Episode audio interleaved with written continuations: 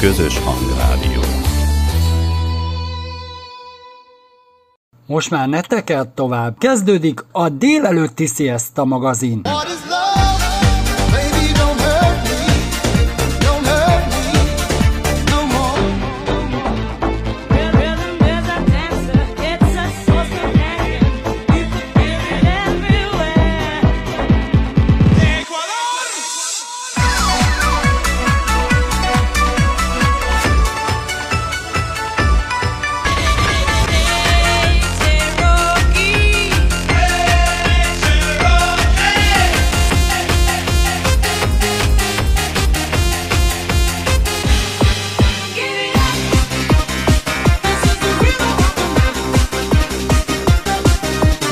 Legjobb slágerek.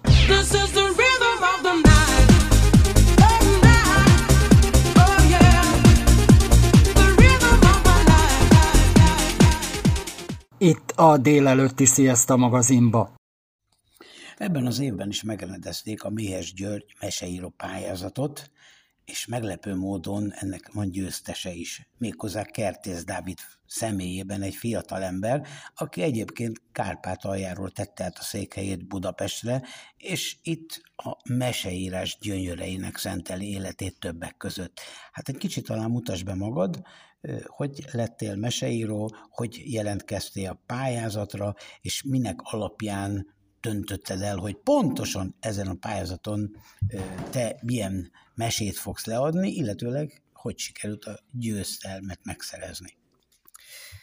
Hát meseírással konkrétan uh, még csak egy pár éve kezdtem meg foglalkozni. Uh, egyébként mm, uh, rövid prózákat, novellákat írok már elég régen. Az első kötetem 2020-ban jelent meg. Ez egy novellagyűjtemény, ami elég távol esik stílusában egyébként a meséktől. Uh, viszont kicsit később főképpen azért, mert uh, hála jó Istennek nagy családban élünk, így az unokaöcséim, unokahugaimnak mindig mondtam meséket. Ebből kialakult az, hogy ezeket egy idő után megkezdtem leírni, és innen jött az ötlet, hogy a második kötetem egy meseköte, mesekönyv lesz, ami hát úgy néz ki, hogy már elkészült, már még formálódik, szerkesztés alatt van. Amikor megláttam a Méhes György mesélő pályázatot, akkor arra gondoltam, hogy ezt meg fogom próbálni, és ebből a mesekötetből ragadtam ki az egyik fejezetet a készülőkönyvből, és ezzel próbálkoztam, úgy tűnik sikeresen. Hogy születik nálad a mese? Van, akiből dől a szó, és azt leírja, vagy megjegyzi, vagy fölveszi. Van úgy, hogy valaki ott ül, és gondolkozik, és aztán egyszer csak jön az ihlet. Az én meséim mert az a célom, hogy mitológiai történeteket adjak át, kicsit népmesés formában. Vannak olyan visszatérő motivumok, amik minden mitológiában megjelennek, a görögben, a skandinávban, de még az indián mítoszokban is. Ilyen például a csalóisten, a trükkmesteristen karaktere. Ugye az indiánoknál a kolyot, a, az északi mitológiában ilyen Loki, de a görögöknél Hermes. Nos, én azt akartam, hogy ezeket a történeteket azért adjam át meseként, mert itt talán valamit a magyar mitológiából is visszahozhatnánk, ami nagy részt eltűnt sajnos, és épp ezért lett az én karakterem, az én meséim főszereplője, a Garabonciás diák, aki a magyar népmesékben, népművészetben egy visszatérő, kicsit tudálékos, inkább csaló, mint jó vagy rossz karakter, és a mitológiákban megjelenő csalóisten formájára mintáztam meg az ő kalandjait. Mondod, hogy nagy családba vagytok, akkor gyakorlatilag azokat a meséket, amiket te írsz, azt a kisebbeknek vagy a családtagoknak el szoktad mesélni? Hát most sajnos elég nagy a távolság köztem is az unokaöcséim, unokahugaim között, de régebben, amikor gyakrabban találkoztunk, akkor mindig elmondtam, és most talán megint lesz rá lehetőség, hogy ezt megtegyem amire szerintem azért van szükség, mert a gyerekeknél nehezebb közönség nincs, és ha nekik valami megfelel, akkor az ember tudja, hogy jó úton halad, úgyhogy mindenképpen velük kell tesztelni azt, hogyha írunk valamit. Van civil foglalkozásod? Újságíró vagyok. Nincs kérdés ezzel kapcsolatosan, ugye, mert most van miről írni Kárpátaljával és Ukrajnával kapcsolatosan is, de azt hiszem Magyarországon is. A tulajdonképpen azt lehet mondani, hogy ez egy kicsit a meseírás, egy kicsit a hobbid, és a hobbidat, hogy mondjam, próbálod a szárnyaidat ide is kitenni, és így gyakorlatilag ebben esetleg a hobbitból akár pénzt csinálni, vagy akár az élményeidet növelni. Mm, én nem hobbiként hivatkoznék az írásra, hanem úgy szoktam mondani, hogy van egy munkám és van egy hivatásom. A hivatásom az, hogy írjak akár mesét, akár ö, ö, más jellegű szép prózát, a munkám pedig az újságírás. Mondod, hogy erről a pályázaton most indultál először. Honnan tudtad meg, hogy van ilyen pályázat, illetőleg saját magad döntötted el, esetleg valaki támogatott benne, hogy jelentkezzél? Nagyon kedves barátom és nagyon régi mentorom, Lőrinc Gabriella költőnő, József Attila Díjas költőnő, aki hát az első publikációim óta támogat, és ellenőrzi az írásaimat, és néha helyre rak, hogyha arra van szükség. Ő küldte el nekem a pályázatot, hogy próbáljam meg mindenképpen. Öm, megpróbáltam, és ő is, úgyhogy most versenyben voltam a volt uh, pótanyámmal tanárnő. És ő lett a második? Ő lett a második, igen. Akkor győztél? Uh, nem, én azt mondanám, hogy Gabica győzött, mert az ő nevelése vagyok ebben a kérdésben, úgyhogy ha az én írásaimat valaki jónak tartja, akkor az az ő, abban az ő munkája is legalább annyira benne van.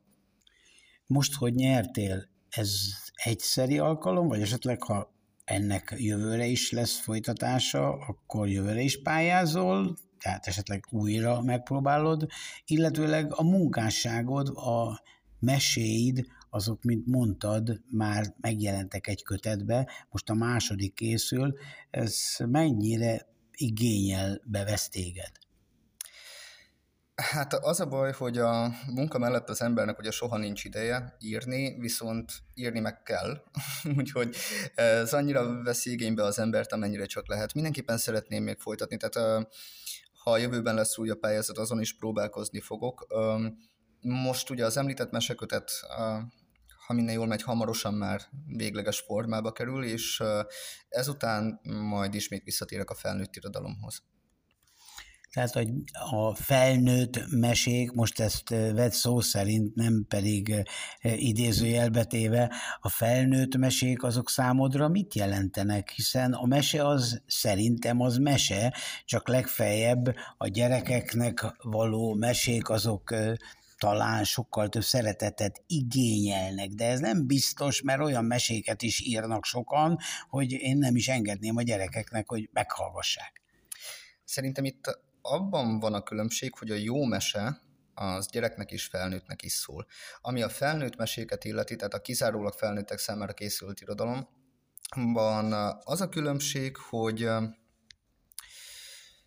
nem is azt mondanám, hogy olyan témákat boncolgathatunk, ami egy gyereknek talán nem, nem tetszetős, ami megijesztheti, esetleg még nem érti meg, nem is konkrétan erről van szó, hanem arról, hogy egy gyereknek másként kell üzenni. Az írónak másként kell átadni a gondolatait a gyerekek felé, mint a felnőttek felé. A felnőttekkel szemben szerintem lehet egyszerűbben fogalmazni. Épp arról van szó, hogy a gyerek figyelmét megtartani jóval nehezebb. Felnőtteknek írni talán egyszerűbb. Amikor a pályázatot elolvastad, akkor gyakorlatilag nem tudom, mire gondolhattál, hiszen nem tudom, milyen hosszú meséket készítesz, mondasz, mert egy mese, ha túl hosszú, az se jó. Ha túl rövid, az lehet, mert ha van podéna, meg csattanója, akkor, akkor nagyon jó a mese, de a túl hosszú az általában el lehet unni. Olyan, van néhány ilyen nagy magyar mesemondó, akik tudják ezt a dolgot akár órákig is mesélni, és érdekfeszítően oda tudunk figyelni, de a mese valójában én szerintem majdnem, hogy az előadástól függ. Egy nagyon kedves barátom mondta nekem egyszer azt, hogy mesében és novellában, tehát rövid prózában a cél az, hogy három oldalba beleférjünk. Hogyha három oldalban nem tudjuk kifejezni a gondolatainkat, akkor inkább írjunk regényt, vagy ne írjunk semmit. De ez elég csattanos, igen. Mennyi alatt készült el ez a munkád, és mi volt a címe? Hát azt, hogy mennyi idő alatt készült, nehéz konkrétan megállapítani, megmondani, mert ugye egy kötet kiragadott részletéről van szó, a tervezett mesekötetről, ezért mondhatom azt, hogy hát egy olyan másfél év, ameddig a teljes könyv elkészült, viszont ezen is dolgoztam egy pár napon keresztül, hogy önmagában is megállja a helyét, és a környezetéből kiragadva is értelmezhető legyen. A címe pedig a Hogyan tanultam meg mesélni. Vannak sablonjaid, vagy minden mesét újra gondolsz? Um, egy alapvető szálra fűzöm fel ezeket az említett garabonciás diáknak az útjára. Ami a sablonokat illeti, én mm, igen, ez talán nevezhető sablonnak. Próbálnak a népmesei jelleghez igazodni, minél inkább közelebb nyúlni a, a magyar népművészetnek ehhez a csodálatos részéhez. Vannak igazi nagy mesemondók, Ezopusztól kezdve akár a Grimm testvérek, de a magyar történelemben is rengeteg mese van, hát a népmesékről nem is beszélve, amíg apáról fiúra szállnak, és én nagyon szeretem a népmeséket, mert azokból bármit lehet kihozni. A műmesék, azok valójában lehetnek jók, de azok mégis kicsit mások. Igen, van köztük különbség, de az igazán nagyok szerintem a műmeséket is tudták úgy művelni, hogy az embernek ne tűnjön fel az, hogy itt nem népköltésről van szó. Benedekeleknek a szerintem leges legjobb írása az a Nagy bűbájos trilógia, három mes a Nagy. Ez volt egyébként az egyik inspiráció maga a történetekre, ami egyébként a 77 magyar népmesében van benne, és alapvetően mindenki azt hiszi, hogy ezek szintén népmeség, de nem. Ezeket Benedekelek írta, és nem gyűjteményből származnak. Mégis teljes mértékben beleilleszkednek a környezetbe. Szerintem, hogyha valaki mesét ír, akkor az a legjobb, hogyha ezt a szintet el tudja érni, és ezért, azért kell küzdeni, hogy ezt megközelítsük. Régebben voltak ez a 77 magyar népes az én gyermekkoromban is, minden nap egy mese alapon elolvasták nekem. A mai modernebb mesékbe, amiket már hát nem is modern, hanem inkább korunk meséi, inkább így mondanám, a süsű és az ehhez hasonló történetek, a, a figurákat, amiket megadtak meg a magyar televízió 60-as évek óta, Mazsolától kezdve, és, és, és mindenféle kedves figura, de hát azért mondjuk a külföldi irodalomból is kivehetjük a kis hableány, vagy a Bambi, vagy, vagy az oroszlán király, ezek mind nagyszerű mesék, de, de valójában az mi, legalábbis én magamról azt mondom, hogy én azon a meséken nevelkedtem, amiket még a Benedekelek féle mesék, és az minden magyar mesének az alapjai. Igen, ez valóban így van, és én itt még kiemelném a zseniálisan jó animációs sorozatot. Tehát a, a 70-es, 80-as években a magyar rajzfilm készítés az remekelt. Gustav. A Gustav volt, de nekem leginkább a Kérem a következőt, a Dr. Bubó sorozat, Dr. vagy a Mézga csalás sorozat, tehát hogy ezek voltak azok, amik úgy meghatározták az én gyerekkoromat, és ezek között ott van még a magyar népmesék sorozat is, ami szintén egy zseniálisan jól készített sorozat Szabó Gyula hangjával. Tehát számomra a mesélés hangja a Szabó Gyula hangja. Ezzel teljes mértékben egyetértek. Volt időm, lehetőségem, hogy Szabó Gyulával, mikor tenyérlenyomatot készített, akkor készítettem vele interjút. Nem gondoltam, hogy sajnos újabbat már nem fogok vele készíteni. Még azt mond meg nekem gyakorlatilag, hogy mik a további terveid. Hát irodalmi szinten az elsődleges célom az mindenképpen az, hogy végre befejeződjön a szerkesztési folyamata, és kiadásra kerüljön a mesekönyv. És ezután szánom majd rá magam arra, hogy életem első regényét is megírjam. Temesi Ferenc mondta nekem azt, hogy 30 éves korom előtt so, semmiképpen ne írjak regényt, mert addig nincs hozzá elég eszem. Na most reménykedem benne, hogy most már lesz hozzá elég eszem, bár ebben még nem vagyok biztos, de amint a mese lezárult, ez lenne a következő terv. Mondhatnám azt, hogy gyakorlatilag, hogy mire 33 éves leszek, Krisztusi korra fogsz lépni, akkor addigra majd elkészülnek a nagy dolgok. Dávid, nagyon szépen köszönöm, sok sikert és gratulálok. Én köszönöm szépen. Széves. Muzsikál az erdő immáran 20 éve, Mátrei Művészeti Napok alapján Szabó Lajos, aki az egész ötletnek a kitalálója, gyakorlatilag ebben a történettel muzsikál az erdő, már sok-sok éve az ország zeneszerető embereit és a erdőbe látogató embereit nagyon sok szeretettel hívja, és várja a különböző zenei találkozókra. Én szerintem az erdő az nem csak az állatvilágáról, hanem magáról a zenél magába, aki ott jár zene nélkül is hallja az erdőnek a susogását, és az erdőnek a zenélését. Na de hogy alakult ez így ki, hogy jött az ötlet, illetőleg 20 év óta mennyi, milyen sikereket ért el már Szabó Lajos története a Muzsikál az erdő. Idén 20 éves a Muzsikál az erdő, megalakulásunknak 20. évfordulóját ünnepeljük, és hát az maga az egész rendezvénysorozat első eseménye 2004-ben történt, a Mátra erdőségéből, Nógrádból indult el a, a Muzsikál az erdő. Még most is emlékszek arra napra, amikor Tartfenyves pusztán felcsendült a Muzsikál az erdő fanfár a három hegycsúcsról, és hát ebből a Nógrádi helyi kis kezdeményezésből ma már egy kárpát-medencei léptékű, az ország több térségére kiterjedő országos rendezvénysorozat vált. A rendezvénynek a alapgondolata, az alap célja változatlan. Szeretnénk közösségünket egy környezeti szempontból is fenntartható, környezettudatos életvitel irányába fordítani az erdő és a zene a művészet erejével. Ez a központi gondolat, és ennek mentén jön létre az a muzsikál az erdős összefogás, ami létrehozza a különféle helyi muzsikál az erdős rendezvényeket. Ebben az összefogásban részt vesznek erdészek, a helyi kulturális művészet élet szereplői, önkormányzatok, és úgy gondolom, hogy nagyon fontos gondolat az, hogy mindig a helyi értékekre alapozva szervezzük a muzsikál az erdőt.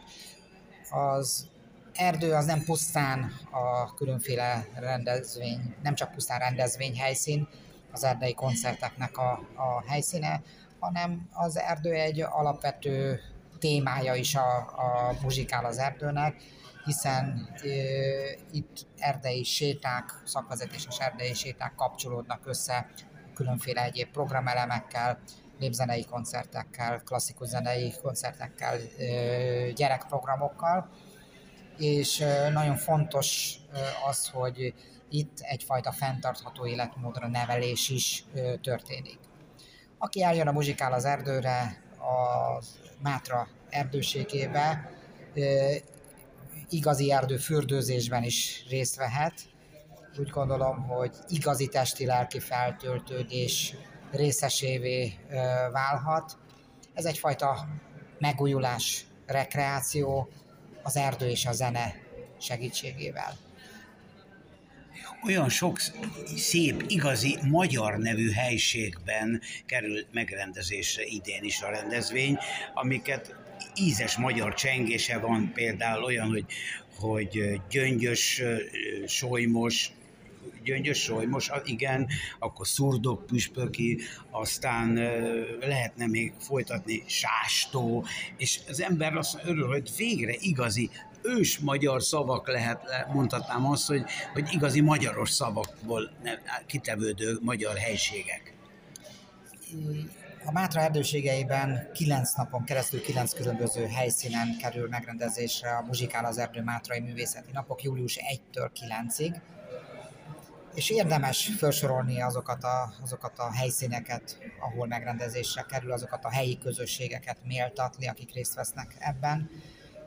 Július 1-én Gyöngyös Sástó, másodika Gyöngyös Pata, Nagyparlag, harmadika a Nemzeti Kegyhelyünk Mátraverebély Szentkút, negyedike Mátraalmás, ötödike Gyöngyös Solymos, hatodika Szurdokpüspöki, hetedike Pásztó Mátra keresztes, nyolcadika Salgótarján Eresztvény, 9-én az árórendezvény pedig Tarfenyves pusztán kerül megrendezésre. Szeretettel várunk mindenkit, gyermekeket, felnőtteket, időseket egyaránt, igazi családi programokra számíthatnak.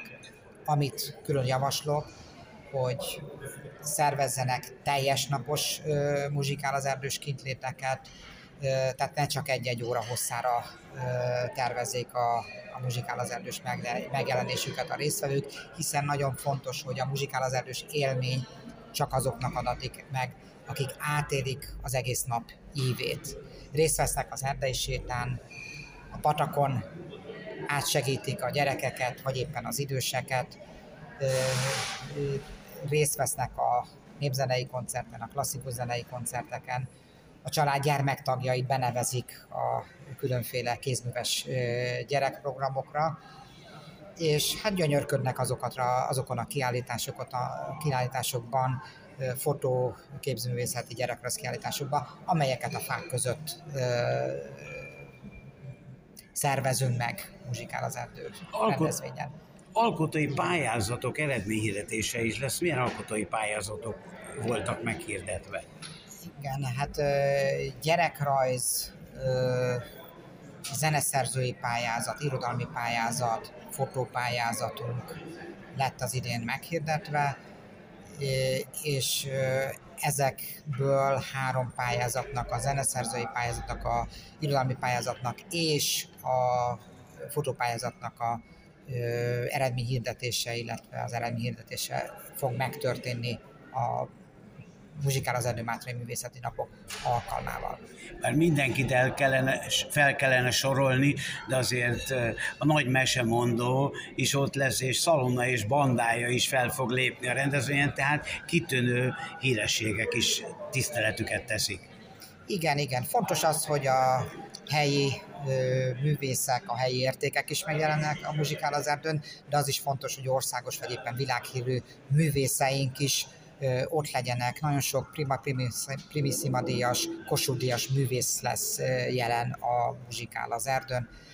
Szeretném kiemelni népzenei vonalról Csík János, Pál István Szalonnát, a muzsikás együttest, a Düvő zenekarnak a, a tagjait, vagy éppen dr. Aglócs Gergelyt, illetve klasszikus zenei vonalról, akit kiemelnék a Egri Szimfonikus Zenekar, Monarchia Szimfonikusok, a Liszt Ferenc Zeneművészeti Egyetem hallgatóiból álló zenekar Minesi Gergely vezényletével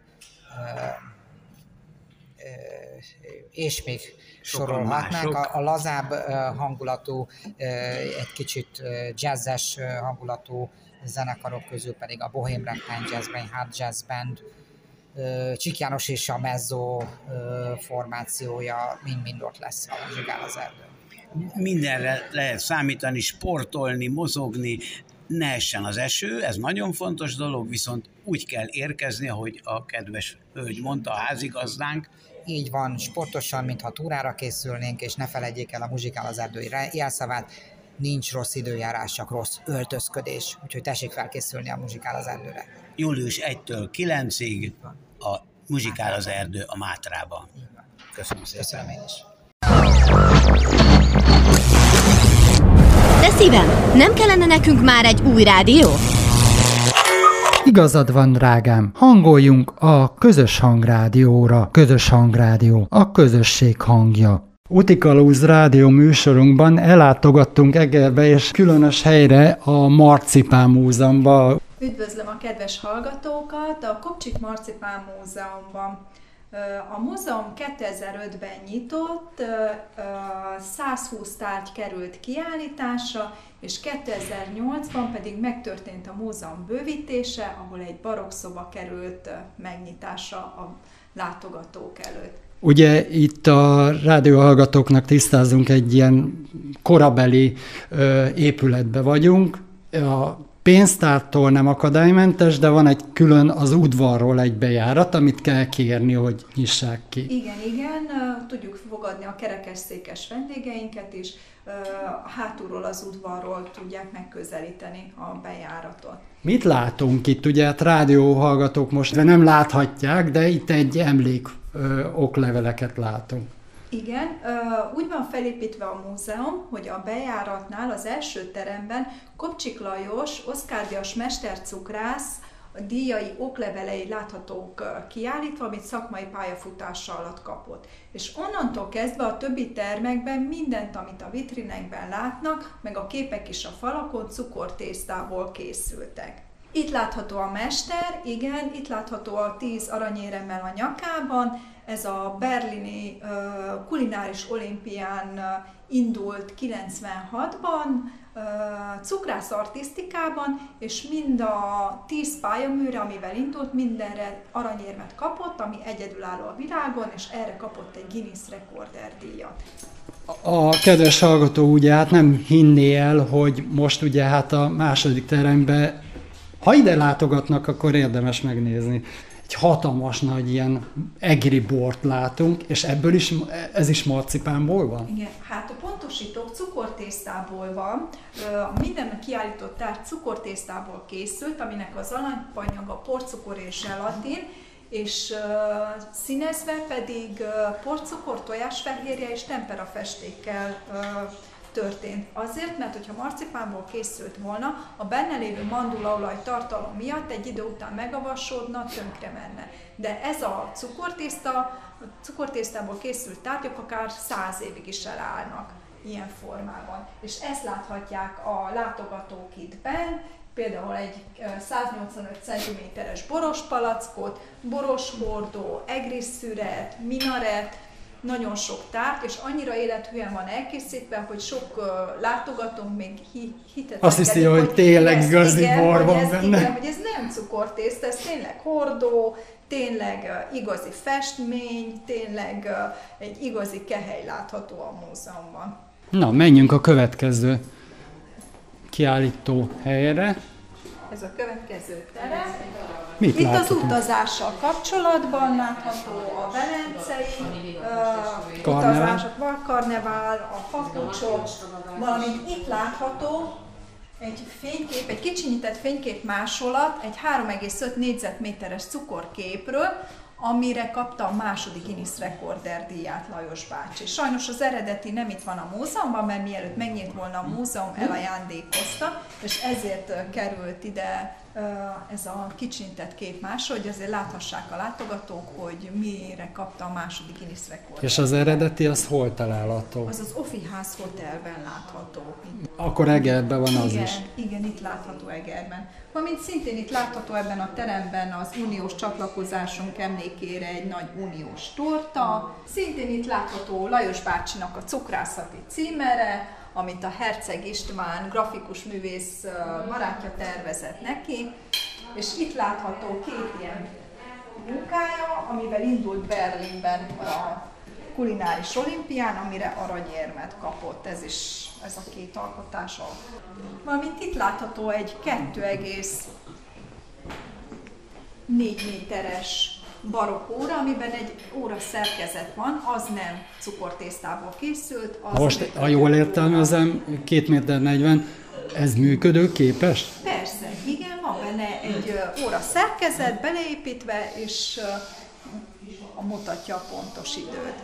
Azért tette bele a mester, hogy ez is egy ilyen különlegesség. Hú, ez nagyon jó kihívás. Aztán itt a sarokban láthatunk egy ilyen Igen, az könyvet. evangélium látható, itt valamint történelemmel, magyar történelemmel kapcsolatos Géza és László herceg látomása, valamint itt kapott helyt ebben a sarokban az Oroszország Igen. kapcsolata, Gyerekkoromban volt ilyen. a matrióska babák, Aki ismeri, és az én korosztályom, ugye hát a, a nagytól a kicsig egybe lehetett igen, tenni ezeket igen, a igen, igen, ez is babákat. népszerű.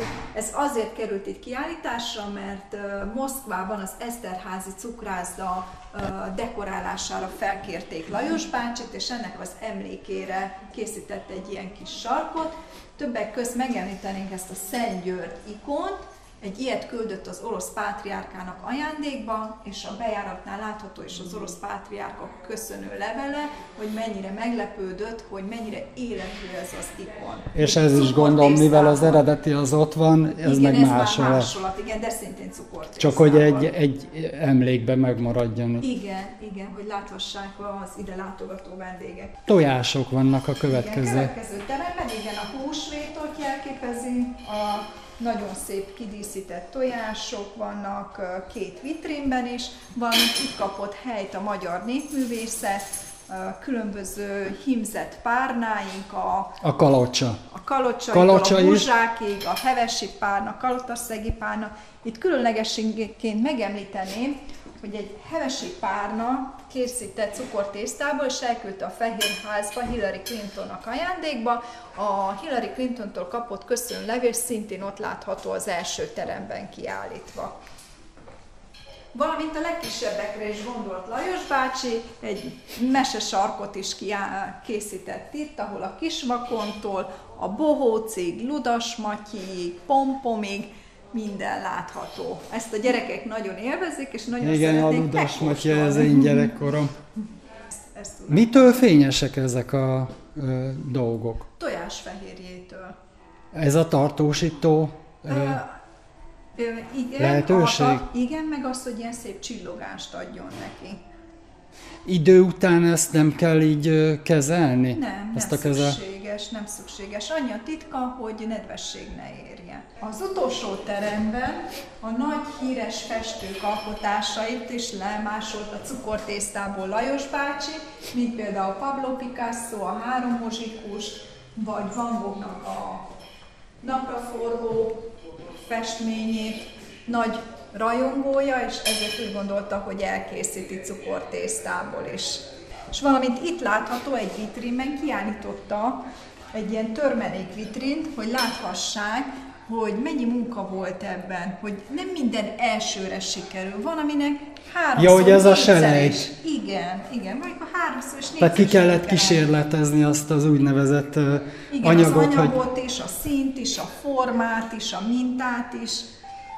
És ez ezért, ezért került ide kiállításra, hogy láthassa a vendég, hogy mennyi munka volt ebben. Valamint itt látható a díszítési mód is, a falon feltüntette, hogy hogyan díszítette ezeket a tárgyakat. Annyi spritzsákba került a, a porcukor, tojásfehérje és a tempera összekeverve, és így díszítette. Múzeum fénypontjához, a barokk szobához itt a barokszobában minden cukortésztából készült, kivéve három dolgot, a hegedű húrja, ott a kanapén, Aha. az óra szerkezet jobb oldalt, az órában, és a tükör. A többi, a kanapé, a csillár, a kájha. kájha, a asztal, kottatartó, minden, minden cukortésztában Sőt, még a kutya is. A kutya is, és a csont is. A következő riportunkban a Hírközlési Múzeum alapítványt fogjuk bemutatni önöknek. Közel 14 múzeum foglal magába országszerte. A múzeumok között található a Posta Múzeum is, de itt említhetnénk meg a távközlés és nem utolsó sorban a gyönyörű Bélyeg Múzeumot is. Ám sajnos a legtöbb múzeum nem akadálymentes. Akadálymentes a Budapest 6. kerületi András út 3 szám alatt található Posta Múzeum, igaz, amikor eh, ott jártunk, éppen a liftet felújították. Ugyancsak Budapesten található az első kerületben található Telefónia Múzeum. Erről és sok minden másról beszélgetek Egervári Lászlóval, a múzeum ügyvezető igazgatójával. Mutassuk be először is azokat az akadálymentes helyeket, ami a 14 múzeumból ugye hát nem, legtöbb nem akadálymentes sajnos. Közötte az is most jelen pillanatban nem akadálymentes, ahol most éppen a felvétel készül a Posta Múzeum Budapesten. Igen. Hát az egyik legnagyobb múzeumunk a Posta Múzeum, amely országos gyűjtőkörrel rendelkező szakmúzeum, és Budapest András út három szám alatt a Szakszlener palotában található. 1972 óta van itt a múzeum. Volt egy időszak, amikor jobb állapotok voltak, legalábbis mozgássérültek megközelítésének a szempontjából jobb helyzet volt, amikor ugyan nem a palotához, a palotával egy időben épült, hanem utólag hozzáépített lift működött. Ez a lift azonban elég elhasználódott állapotban volt már 2006-2007-ben, még 2009-ben végleg leállították. Én csodálom, hogy ide föl tudtak jönni, hisz az ön élet. Akarat erre. Igen, igen, igen. Nehezen tud közlekedni. Viszont újként és pozitívumként tudok beszámolni, hogy egy új kiállítóhely Balatonfület, Balaton-Arácson épült, és ezért történt ennek az átadása. Ez Balaton-Arács és Balaton-Fület közigazgatásilag a Füredi önkormányzathoz tartozik, bár az ott lakók és az ott lévő nyaralók nagyon határozottan meg tudják különböztetni, hogy hol kezdődik Karács és hol van vége Balatonfürednek. Itt norvég pénztámogatással épül egy közösségi ház, és egy nosztalgia postahivatal, és a postahivatal úgy kapta meg és úgy történt a pályázat beadás, hogy ö, ö, itt egy kiállító, ez egy postamúzeumot is létesítünk.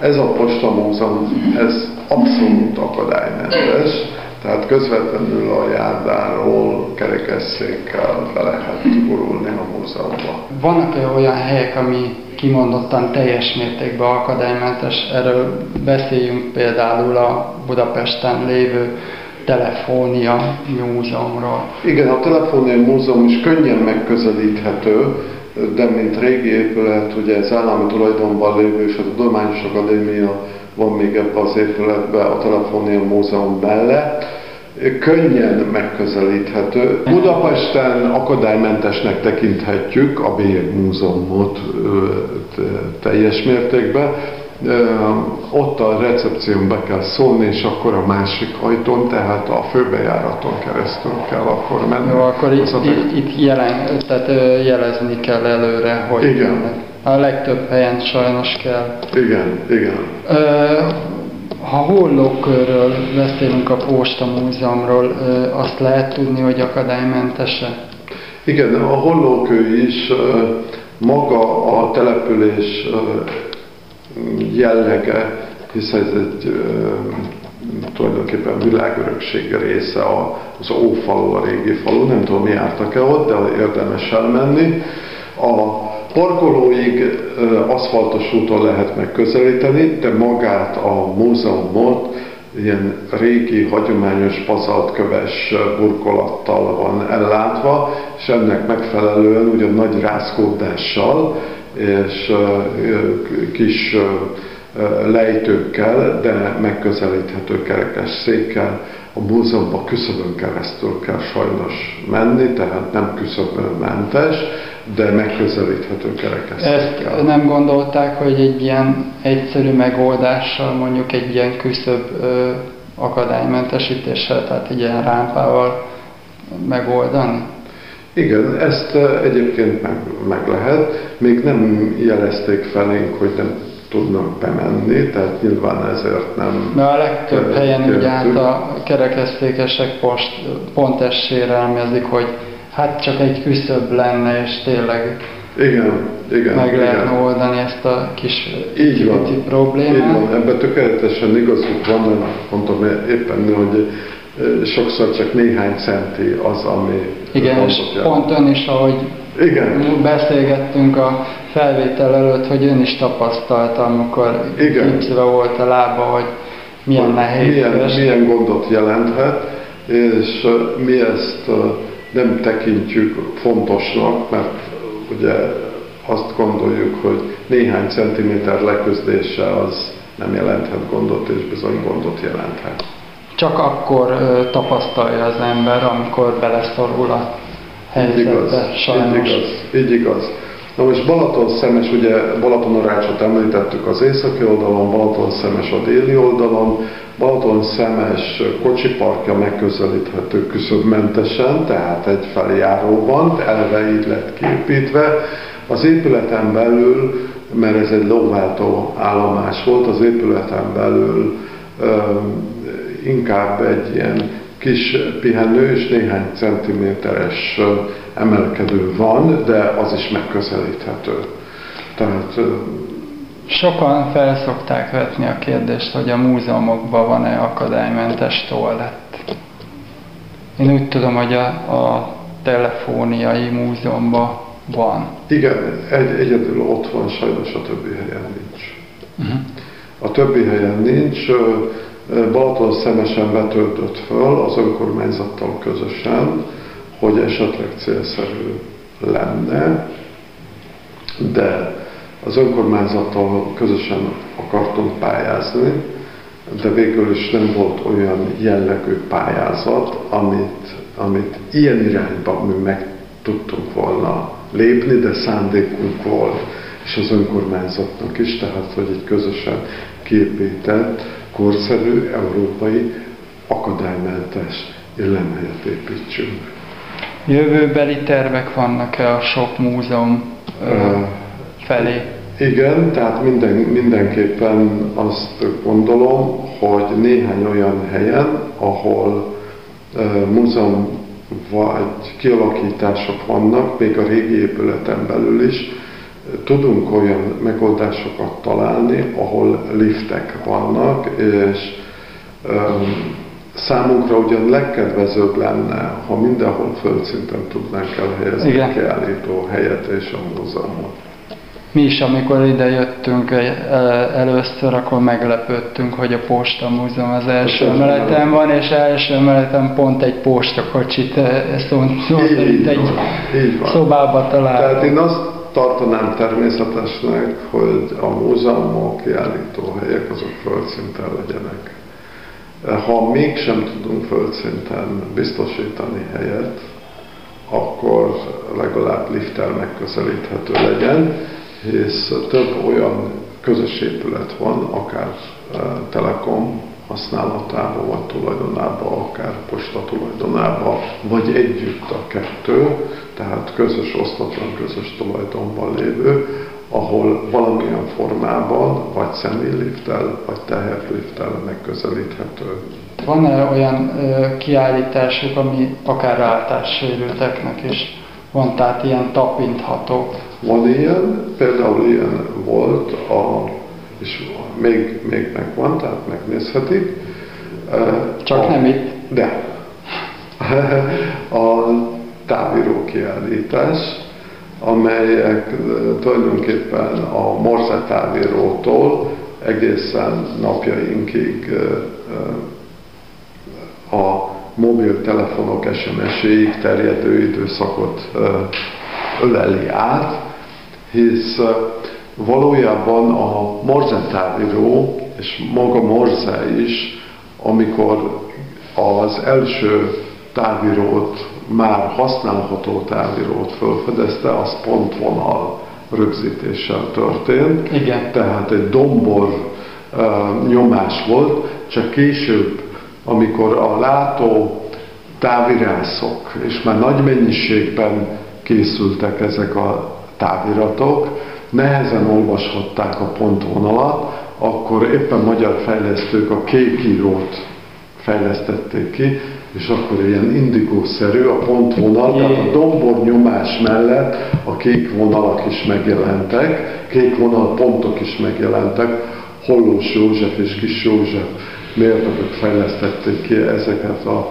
távírókat, de maga a dombornyomás az megmaradt, a kopogtatók megmaradtak, ezeket kézzel tapintható, látássérült emberek is megnézhetik, aztán a Hughes távíró, amely nagyon hasonlít a zongora billentyűzetéhez, ugyanolyan billentyűzet volt, csak ezek már betűt írtak, és a vevő oldalon már betű jelent meg de az adó oldalon ilyen zongora billentyű. Tehát ezeket a, a kiállítási tárgyakat meg lehet tapintani mindegy látássérültnek.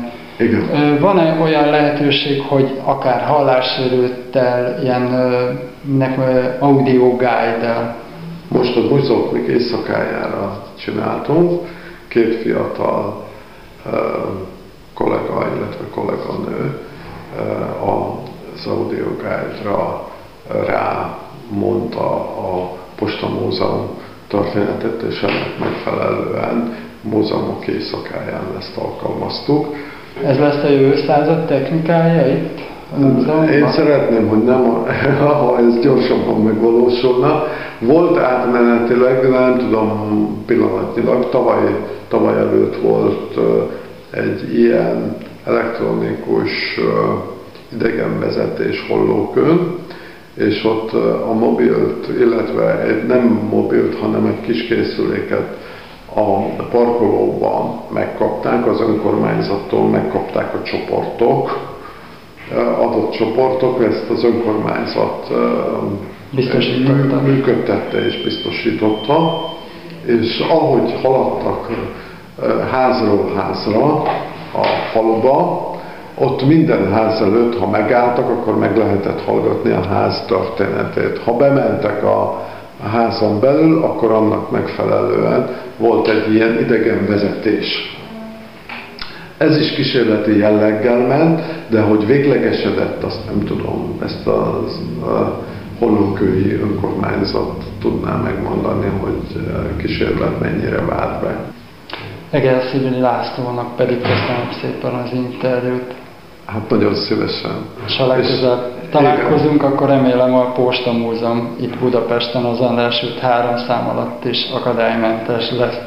A napjainkban Mórahalomra látogató turisták ámulva hallgatják, hogy milyen régóta működik fürdőintézmény városban. Sokan nem is ezek gondolnák, hogy a helyiek már 1960-as évek óta igyekeznek kihasználni a föld mélyéből feltörő értékes termálvizet. 37 évvel ezelőtt még egy kis vasút is zötyögött a térségbe, ami sajnos az egykori MÁV megszüntetett, most szinte milyen jó lenne hangulatosan zötyögni Mórahalomra, míg a modern autóbuszok ezeket a hangulatos soha nem fogják visszaadni. Kár érte. Manapság 1500 méter mélyről feltörő termálvíz nem csak a gyógyításra, hanem az Erzsébet gyógyfürdő fűtésére is szolgál. Most is ide látogatunk el Mórahalomra, ahol bemutatjuk önöknek a zöld közösségi ház és erdei iskolát.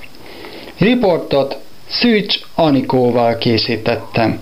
Az úti kalauz műsorunkban Órahalomra látogatunk a kedves hallgatókkal képzeletbe. Szűcs Anikót köszöntöm a vonal végén. Kezit csókolom. Jó napot kívánok! Mutassuk be azt erdei iskolát, hiszen akadálymentes büszkén mondhatjuk.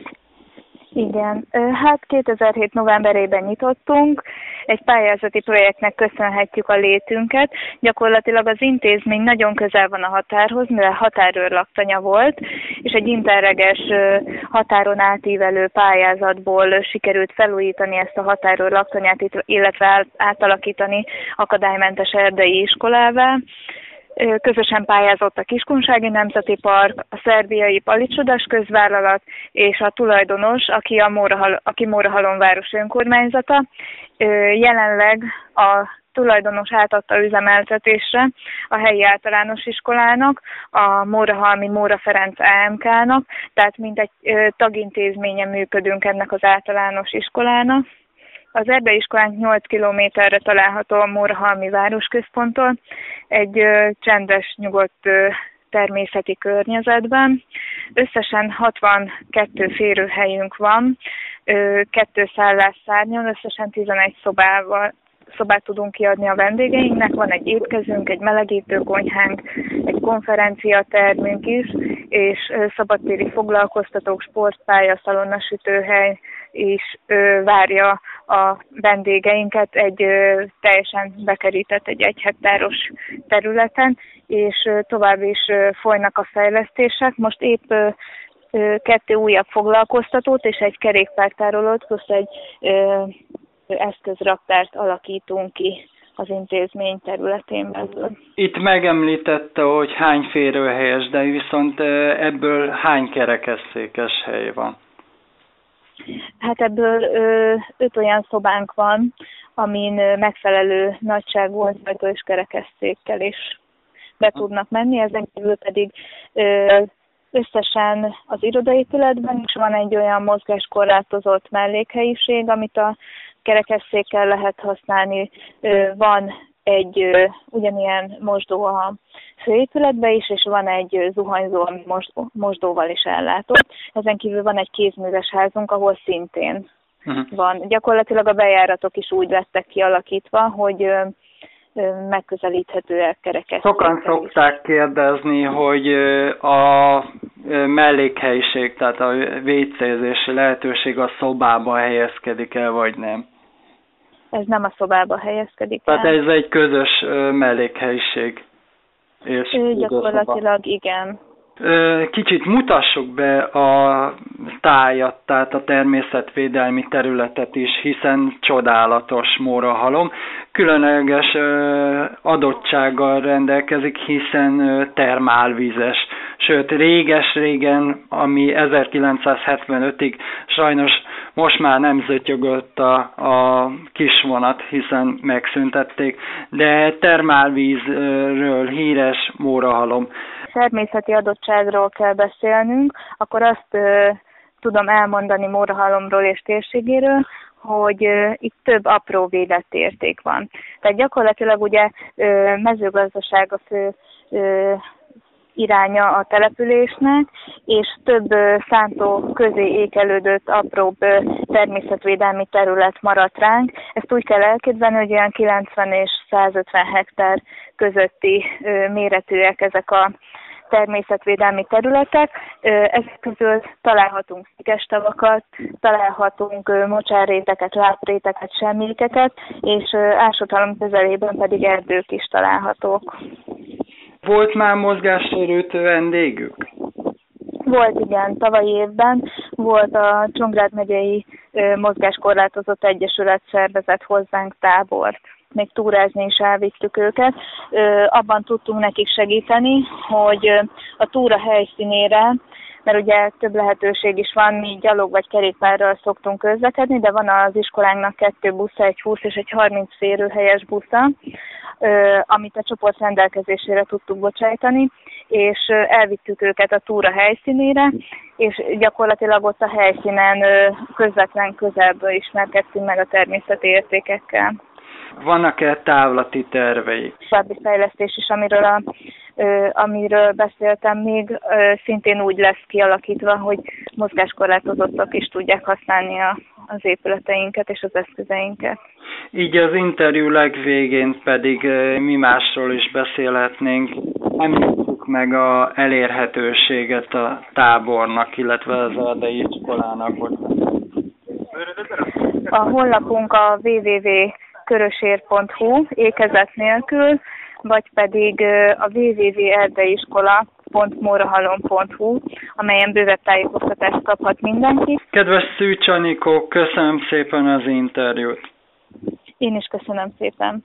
A műsorunk együttműködő partnerei a segítő kutyánkat, szépségét és kikapcsolódását a Dogmopolite segíti. Dogmopolite, kutyapanzió, kutyakozmetika, kutyasétáltatás, aktív napközés, kutyakigépzés felsőfokon. Műsorunk támogatója az Ukko Hungary Kft.